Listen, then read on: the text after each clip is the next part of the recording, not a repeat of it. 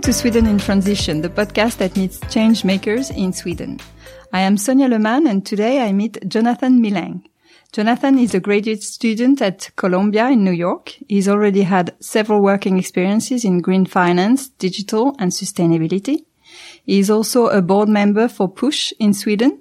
Push is a platform made to gather all Swedish youth organizations and young individuals who want to actively work for a long-term sustainable society. Today we will speak about youth, engagement, happiness, but also about artificial intelligence, free will, and politics. Hi, Jonathan. Welcome. Hello. Thank you. First of all, thank you very much for doing this uh, interview during the coronavirus. Uh, how are you? I was sick for a bit and uh, had to be isolated for about a week and a half, two weeks. I really felt how hard it must have been for people who were isolated for longer periods of time. And do you think what's happening now with the virus is changing anything in the way you look at the world and the changes that need to be made or not really? For me personally, no, it hasn't changed too much. I think one thing maybe that I could point to is the, the value of social gathering places, places where you're able to meet people who you don't necessarily meet in your regular kind of day to day routine, uh, meeting people who are not your closest friends or family. That is something that I think we will understand the value of much more greatly after this is done. So kind of understand the value of public spaces in general uh, it's easy to say, oh, it's just a place for people to gather and drink or kind of listen to music, simple entertainment, but it's also a place where we're able to kind of interact with each other and between classes and races or whatever it might be. So I think that is something that I have realized the importance of more during this. Yeah. So tell me what your interests are and what what do you want to have an impact on? The main thing that kind of drove me when I was younger was that I, you, in some ways, you have to create the conditions for everyone in society to be able to do what they want to do or that they desire and the want to be happy. So it's kind of this simple Lockean philosophy of, you know, the pursuit of happiness has to be available to everyone. And I think that is still what is driving me. And that is also why I have been engaged in climate change policy. It's not because maybe that I care about the planet or nature in a cert- to a certain extent, but it is the fact that I care about the, the possibility for humans to flourish and, and live valuable and fulfilled lives. And we are not able to do that on a planet that doesn't have the possibility to kind of support uh, our ecosystems and people and animals. So I think uh, that is kind of what drives me is that uh, we have to be able to provide the possibilities for everyone to live fulfilled lives, and and that is still uh, what drives me. Yeah. And when did you realize that sustainability would be a problem? And because that's not is that something we learn at school here in Sweden from the earliest age, or is it something that you've come to realize by yourself? watching the news and I early on as many realized the extent of the problem with climate change and saw the famous Keeling curve and how it uh, our global temperature warming are very correlated with uh, CO2 emissions increasing since the industrial ages. And this is stuff that we learned uh, in school, maybe not in primary school in Sweden, but later I learned it in college uh, specifically. And I took a class on environmental science while I was at Berkeley uh, with a very good professor. I don't remember his name right now. He showed me, uh, or the the class. I think it was a digital imaging video that compared the Earth's ozone layer in the case that we would have not uh, implemented the Montreal Protocol in 1987 uh, if you're familiar with the Montreal Protocol, it was the one where countries got together and formed some sort of legislation around, surrounding CFCs, which are a part of a lot of refrigerating systems back then. And they were having a very deleterious effect on the ozone layer. So us as countries were able to form this pact where we weren't going to use CFCs anymore. And if we wouldn't have done that, basically the ozone layer would have been completely gone today. And that would have led to catastrophic consequences like skin cancer rising dramatically and those kind of things. And the fact that we were able to do that kind of led me into climate change policy. And if we were able to do that with CFCs, which is a part of refrigerators, we would maybe be able to do it with carbon dioxide as, as well. Obviously, that is much more complicated because it's so closely connected to how our societies run with energy and so on. But I th- saw this possibility of international cooperation and also change through legislation and politics, which I think uh, is what we have to do today as well. And that's kind of what got me started. Hmm. So tell us what you've done on climate change and what were your uh, mm, involvement in actions and so I didn't actually, wasn't very politically active when it came to climate change when I was at Berkeley. I was more involved in things like uh, tuition fees going up and also Black Lives Matter, which were, was taking place in 2014, 2015 when I was there at Berkeley. But later I started working more with climate change issues. I started working at a NGO called Sustainable Innovation, whose purpose it is to kind of get clean tech innovations who are small but promising out on the market and help them scale up. And then I started working with uh, sustainability communications as a consultant, uh, helping companies communicate what they were doing address sustainability issues. So really my engagement with sustainability has been more from a professional standpoint and climate change, but now also from a more civil society perspective when it comes to my role as a board member in Push Sweden. So tell us about Push Sweden. What's this organization?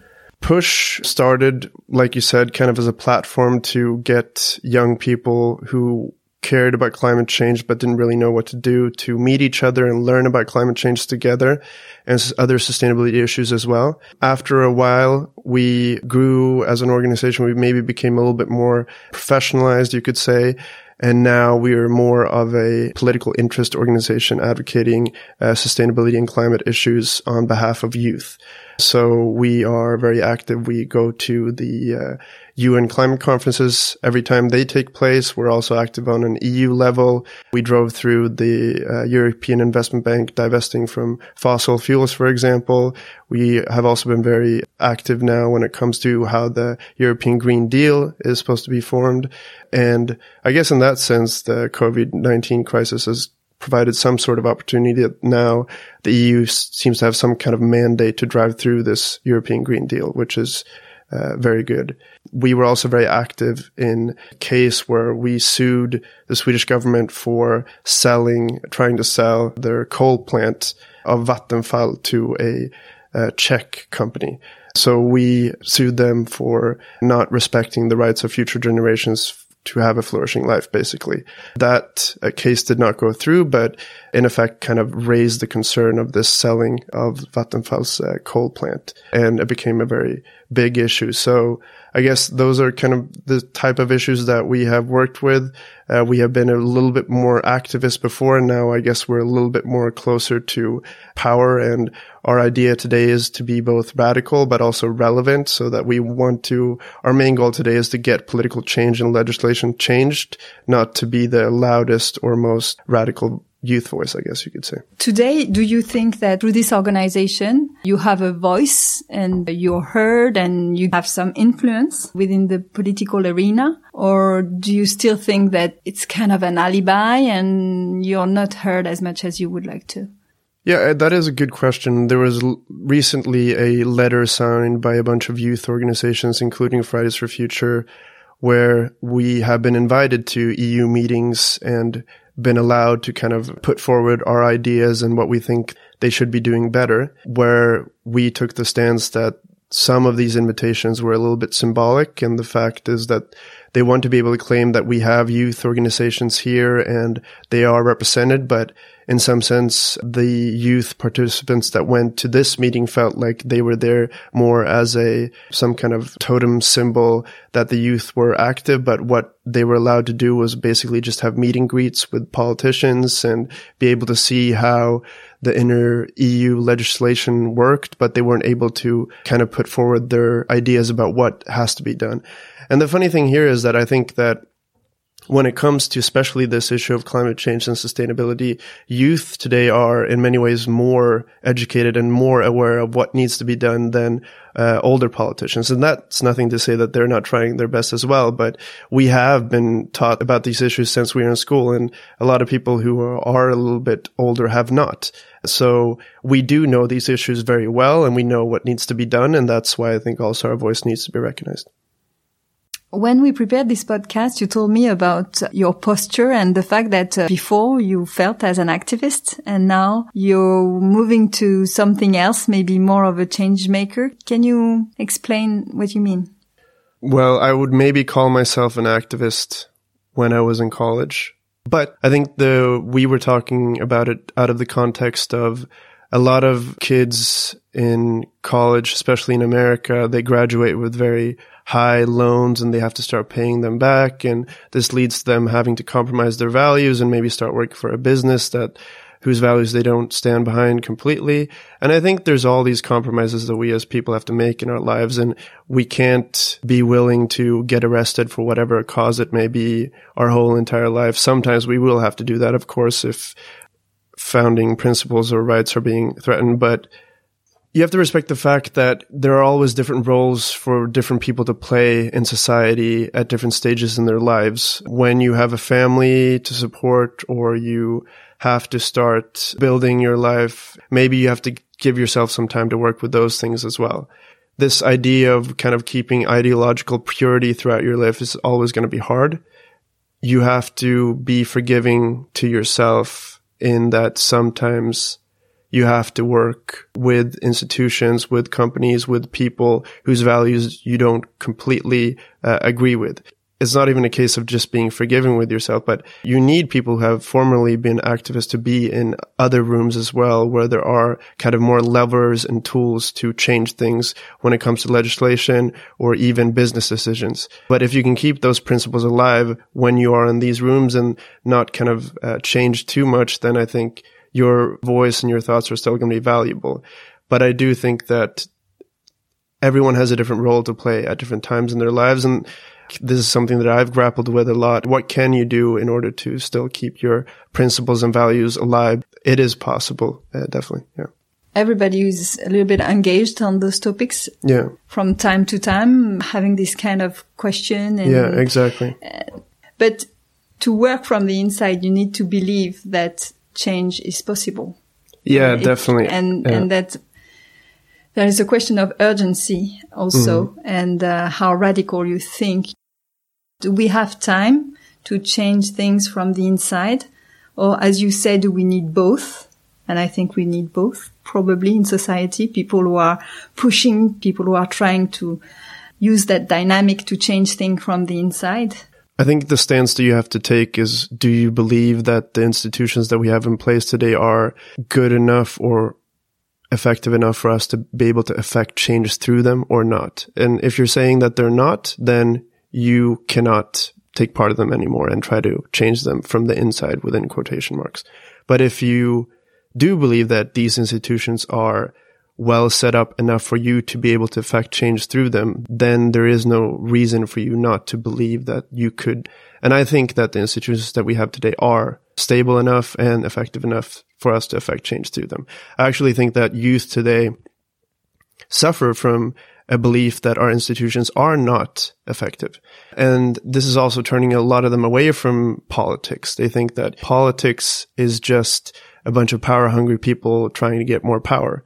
But it is cynical to think that everyone who is active within politics or within business is only trying to get more power. Obviously, there's some truth to that, but we as humans are complex and there's different sides to us. And, but I do think there are limits. You have to make a choice if you start working. For example, I would much rather go work for an oil company today than I would go work for Facebook or Google. The reason this being is that oil companies, most anyway, have actually taken the stance that we want to transition, we want to change. If that is true or not, I don't know. But they have taken the stance that we have to do something about this publicly. But as soon as we pressure them to take that stance, then they have to always keep accountable to that stance. When it comes to these tech companies like Google or Facebook, the things that they're doing, they are not actually admitting that they're doing something that is unjust or undemocratic or anything like that. And if you go into an institution like that where they're actually not even admitting that there is something that needs to change, it is going to be very hard to change anything. So let's move on to that. To your mind, what is the problem with uh, data and well, let's take these COVID-19 tracking apps, for example. What you have to look at when you look at data and who owns it is the owner of the data. Is that owner accountable to you as a voter or a person or a customer or not? When it comes to Facebook and Google and these companies, they are not accountable to you in any other form than as a customer, right? So what their uh, idea is that, okay, as long as we are creating good products that are effective and people want to use, we can use your data. When it comes to governments, for example, if they own your data, they are still accountable to you because you can vote them out of power. When it comes to Google and Facebook and these companies, you cannot vote them out of power. You could obviously start, stop using their products, but the reality for us today is that many of these products are almost impossible for us to stop using because if you start working for a company who uses Google products, then you have to use Google products. So then you have to ask yourself the question, who do you want to have this power? Do you want a company to have this power? Do you want an institution to have this power? Do you want a country to have this power? There is no intentional harm being done here by Facebook or Google, at least from the beginning, but just the pressures of the context that they have operated in have forced them to kind of monetize data. That is a problem in, in and of itself, right? Maybe to clarify what the problem ultimately could be. Yeah. There is the problem of freedom. Yeah. We can just look at how the political discussion is being shaped today in society. Messages which are, which enrage you or make you angry are much more shareable and spreadable and engageable than other messages right? So if you uh, share some kind of text on Facebook that is nuanced and takes a bunch of different perspectives into account and tries to understand different people's viewpoints, no one, maybe some people are going to read that and say, oh, okay, that was a really interesting point. But if you uh, instead share something where you're saying that uh, whatever it may be, you're saying that oil companies are the the devil, the, then you'll get a bunch of people who don't support, who think that oil companies are the devil, who share that because they are very engaged by this issue. And then you have uh, the other people on the other side, which really support oil companies and think that they should be able to do what they want to do, uh, and they spread whatever message they have. Uh, so you have these two different camps that start, you know, uh, get more and more into their own bubble of thinking about oil companies. And then at some point, they're not even able to talk to each other anymore.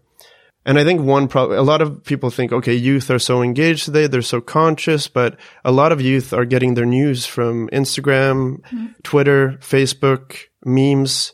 These are not mediums or channels within which you can have meaningful discussions.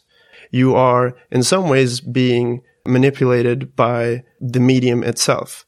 Because when you interact with the medium, you like certain pages, you like certain images, then the medium is going to keep serving you those kind of images and pages. So you're never able to kind of break out of whatever thinking you were in before.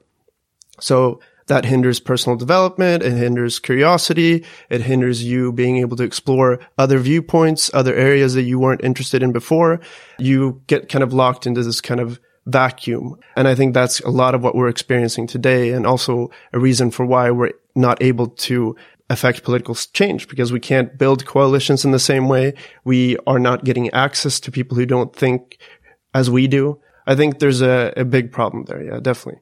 Why do you think Facebook allows you to update your profile picture with I support Bernie Sanders or I am an environmentalist or I am um, a supporter of gun rights. Why can you put these filters on your profile picture? Obviously, because it creates more engagement. But what happens then?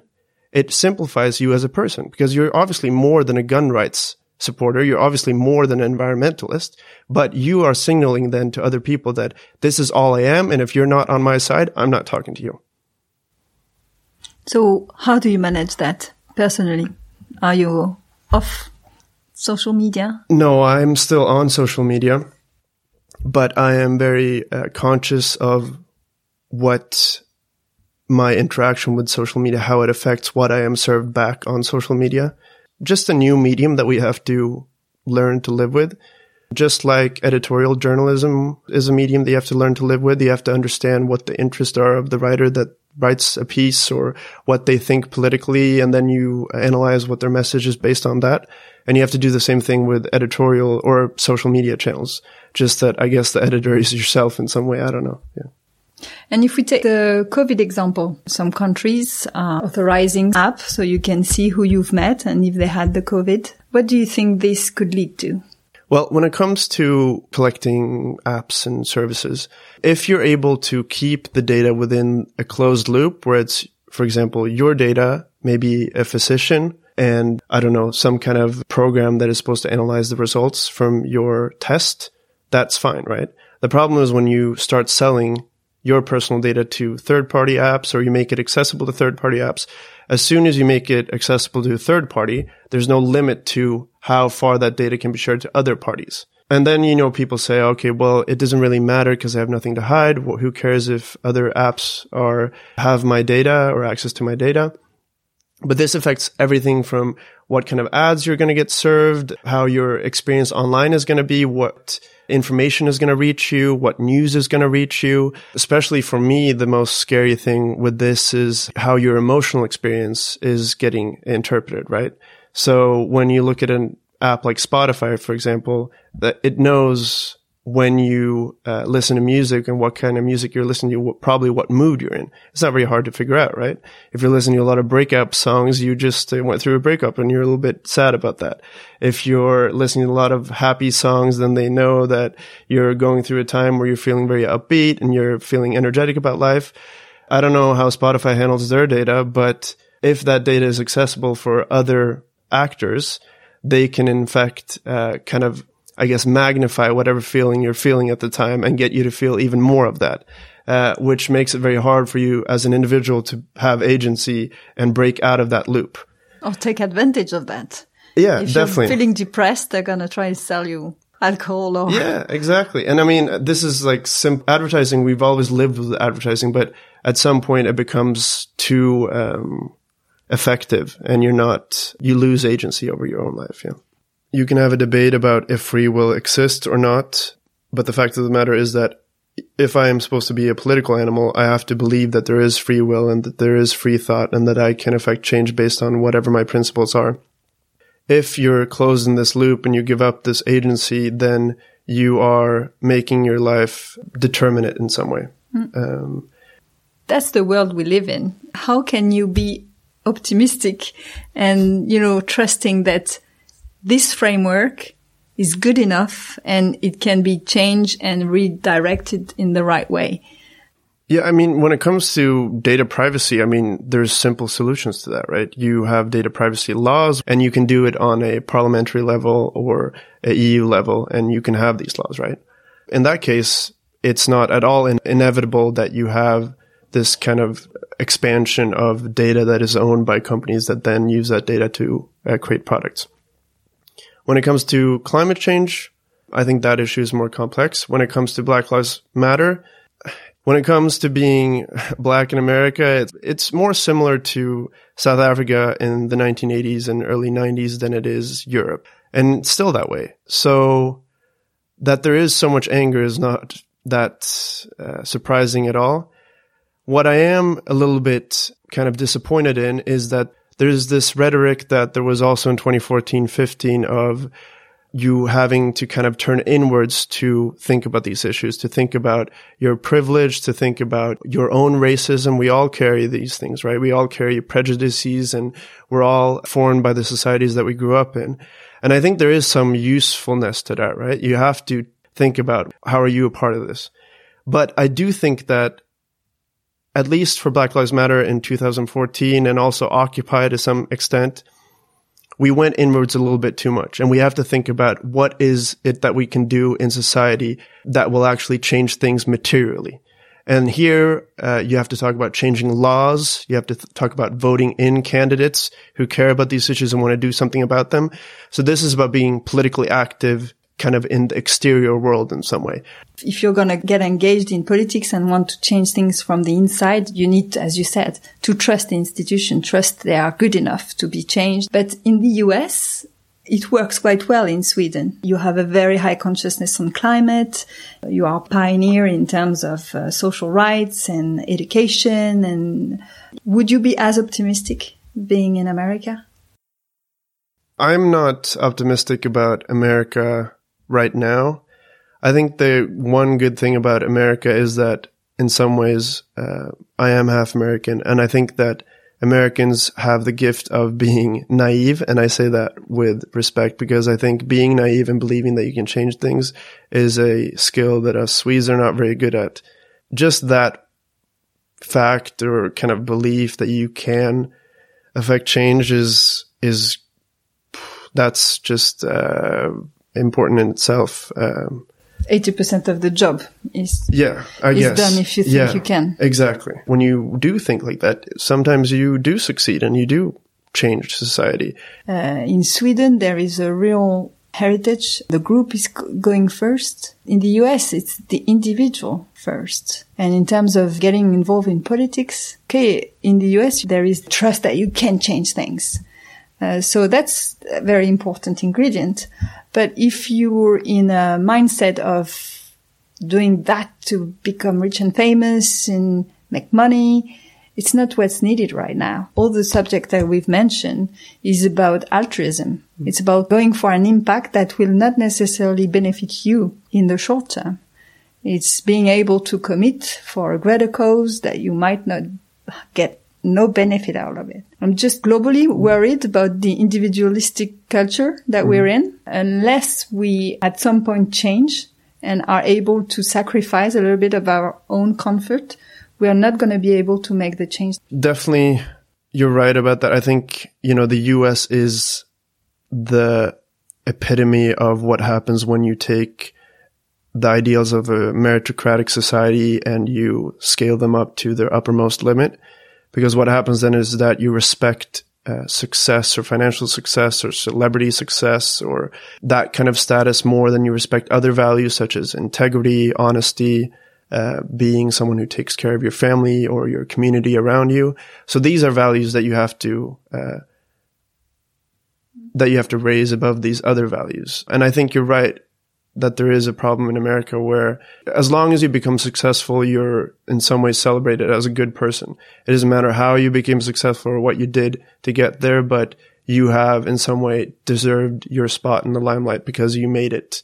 But that is also something that a lot of people uh, misunderstand about America. There is a sense of responsibility and community, even very strong within traditionally Republican voter societies, Midwest and the South, that you take care of your family, you take care of your community. There are these values that are very uh, respectful. I don't know how the Republican Party kind of lost these maybe when Nixon came to power. I think there is something there that the US can kind of gain back. In every one of us, all those values are alive somehow. They need to be leveraged. When we were, we were talking about the US, I was thinking about Hollywood and, and the importance of the narrative. There is a need of telling stories that will engage people on the right future and being able to project what we want this to be.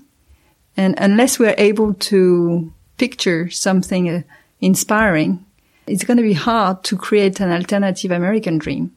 I'm hopeful maybe the COVID phase by forcing us to go back to the essential and take care of our close one and feel in our flesh the importance of health and education and good relationships. Maybe that will help shift the focus a little bit. Definitely that. I mean, a lot of people around me have been saying that and hope that. And kind of thinking that a slower life is valuable. And what I do think is that maybe in some cases there is an emphasis on fixing or becoming more in tune with yourself and your people around you. That in some ways will fix political problems or world problems. And I think that is something that you have to kind of guard against in some ways. Uh, like you can't meditate away uh, racial injustice. Uh, you can't garden your way out of climate change. You have to get politically active, and this is where that won't do. You have to kind of you have to use the institutions that we have today in order to affect change. You can't just change yourself and the people around you. I guess.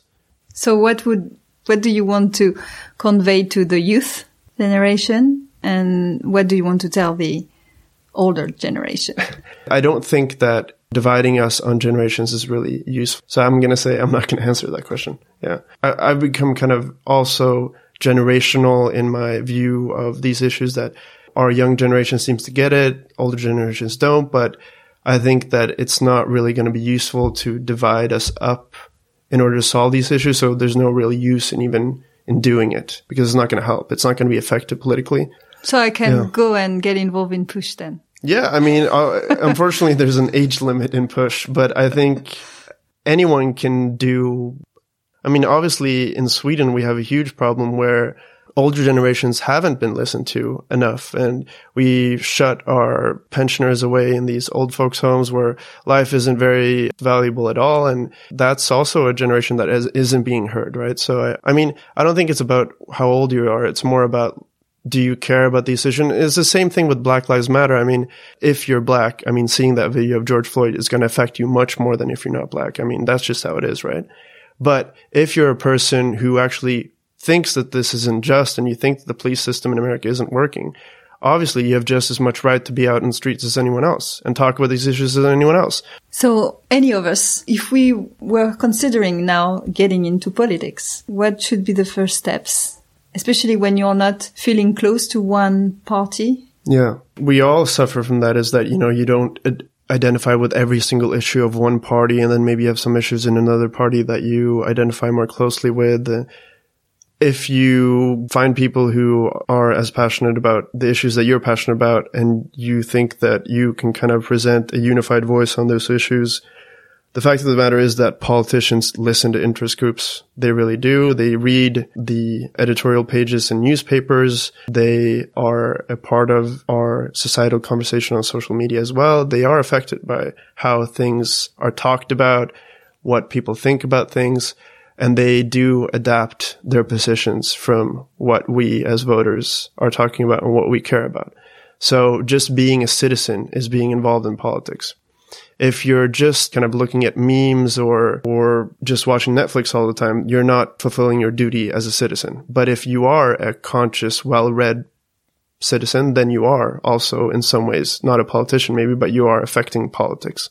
And if you want to go further, becoming when you be, want to become politically active, whether it is in a movement or an NGO or a political organization, I think having this ideological purity where you think that, oh, I love this organization or this movement, but this is something that I really don't like. Uh, and I can't do this. I can't go to this uh, movement protest or organizing meeting because they're doing this thing that I really don't stand, can't stand behind. Well, I think it's very important there to think, okay, well, there's a lot of things here that I do identify with and that I do agree with. And maybe if I'm part of this organization, I can affect change on that one issue where I am not um, kind of standing on the same uh, page.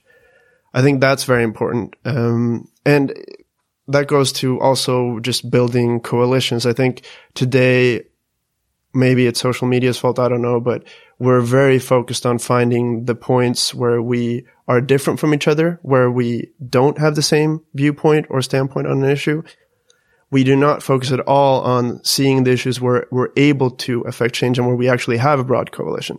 So when it comes to data privacy laws, for example, most of the political parties are behind that we need to do something about this, right? But for some reason, they can't do it because they don't agree on other issues. But then it's like, okay, well, start with these issues that you agree with and do something about them. And then maybe you can talk about these other issues where you're much more divided after that. Because just working with each other in some ways leads to more working with each other and more talking to each other and more understanding each other. Um, so I think just get involved and, and don't be so, um, um, I guess, picky yeah. Great. Yeah. Um, I often ask if you have a quote that you like that you want to share or a book that you've read recently that uh, inspired you. I'm going to share the quote, a quote by James Baldwin. Let me see if I get this right now. He, not everything that you face can be changed, but nothing can be changed that is not faced. There's a bunch of things that we have to deal with and that they seem insurmountable or whatever but you can't change them without facing them. You have to kind of grapple with these questions. For me, that quote is also a, a lot about, you know, believing that things aren't inevitable. You can actually do something about them and you can affect the, the path that society takes or capitalism or whatever it may be. Just believing that there is some sort of uh, agency is, is what's, I think, most important. Yeah. Great. And do you want to share a book? No, you don't have to. well, I'm reading um, right now Surveillance Capitalism by Shoshana Zuboff, and that's also, I think, why I am so uh, you know fired up about these issues about privacy. Maybe uh, a month or two after I've read it, uh, I've I will find some book that uh, you know kind of nuances my position on it a little bit more. But uh, yeah, I think that book is very important. I think she's going to be recognized as one of the greatest political economic thinkers of our time in, in 30, 40 years. Definitely. She has really delineated how these business models work and how they affect our societies and democracy as well. I think uh, it was yeah. great. Thank you so much. Thank you, Sonia. Thanks to Jonathan Mileng for this conversation, and thank you all for listening. If you have liked this episode, please tell me on Apple Podcast with five stars. That helps me a lot, making the podcast more visible, and share it around you.